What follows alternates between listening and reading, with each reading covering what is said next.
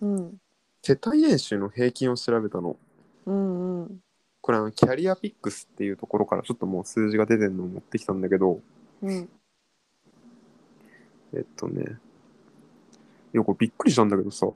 うん日本の世帯年収の平均が552.3万なんだって。うーんえ、こんなもん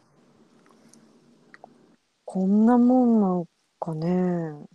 で、なんか中央値が437万なんだって。え中央値がうん、そうだから50%以上437万より下なんだって。うーんだってね、うん奥さんが扶養内のパートとかしてしてたとしてもでしょうん、そうそうそうそう。多分多分それが多分モデルケースだよね多分旦那さん働いてての、うん、まあ、奥さん、子供いて、奥奥ささんんパートでみたいな。うん、うん。で、まあ、年代別うんうんだと、20代が363万、うん30代が615万、うん40代が695万、うん50代が756万、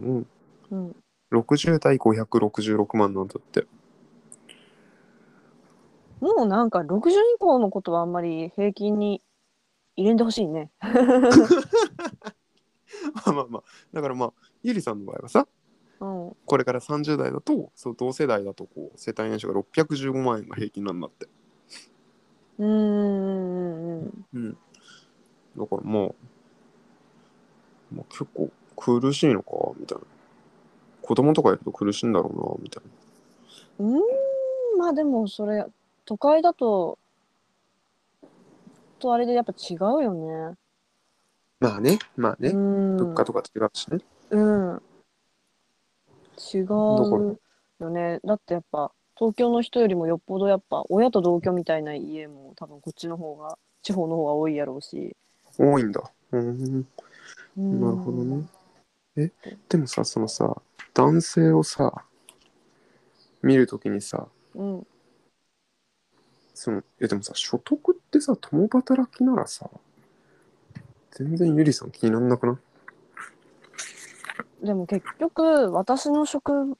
てどこででもできるわけじゃないわけじゃん。じゃあ旦那さんが転勤族だったらどうなのかとか、まあまあねじゃあ旦那さんが普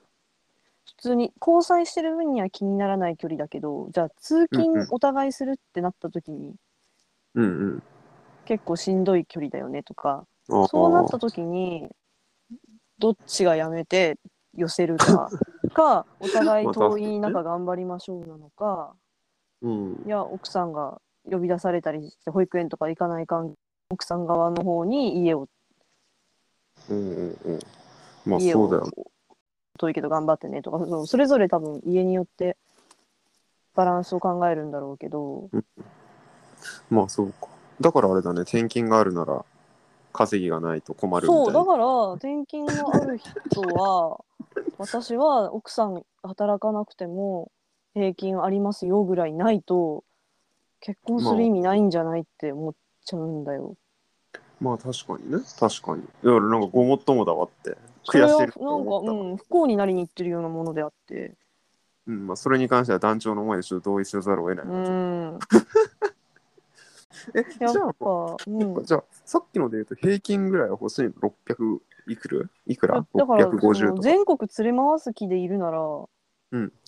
そんぐらいないとダメだよね。ま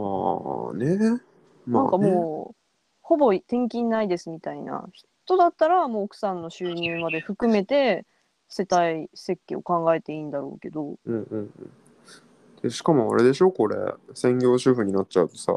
うんう性格の不一致でまたダメージを受けるわけでしょこれ。ーんそうだそうねなると結構まあ確かにゆりさんが妥協できないのもまあまあまあわかる気がしたわ。うんそうか。もう転勤で連れ回す気なら当てにしないでね私の収入っていう確かにね。でまあうん自営とかも何かあったらゆりさんの収入だけになっちゃうわけでしょそうなんだよねあとやっぱ年金とかがさ少ないじゃんあーまあちゃんと自分でさそこを補うような計画立てとけばいいんだろうけどああおじいちゃんとかおばあちゃんにもなってずずっと街で愛される居酒屋やってるじゃん。まあ確かにねまだ働いてんのかみたいなうんうんうなんんか。そういうことなんだろうなって。なるほどねうん。そうかそうか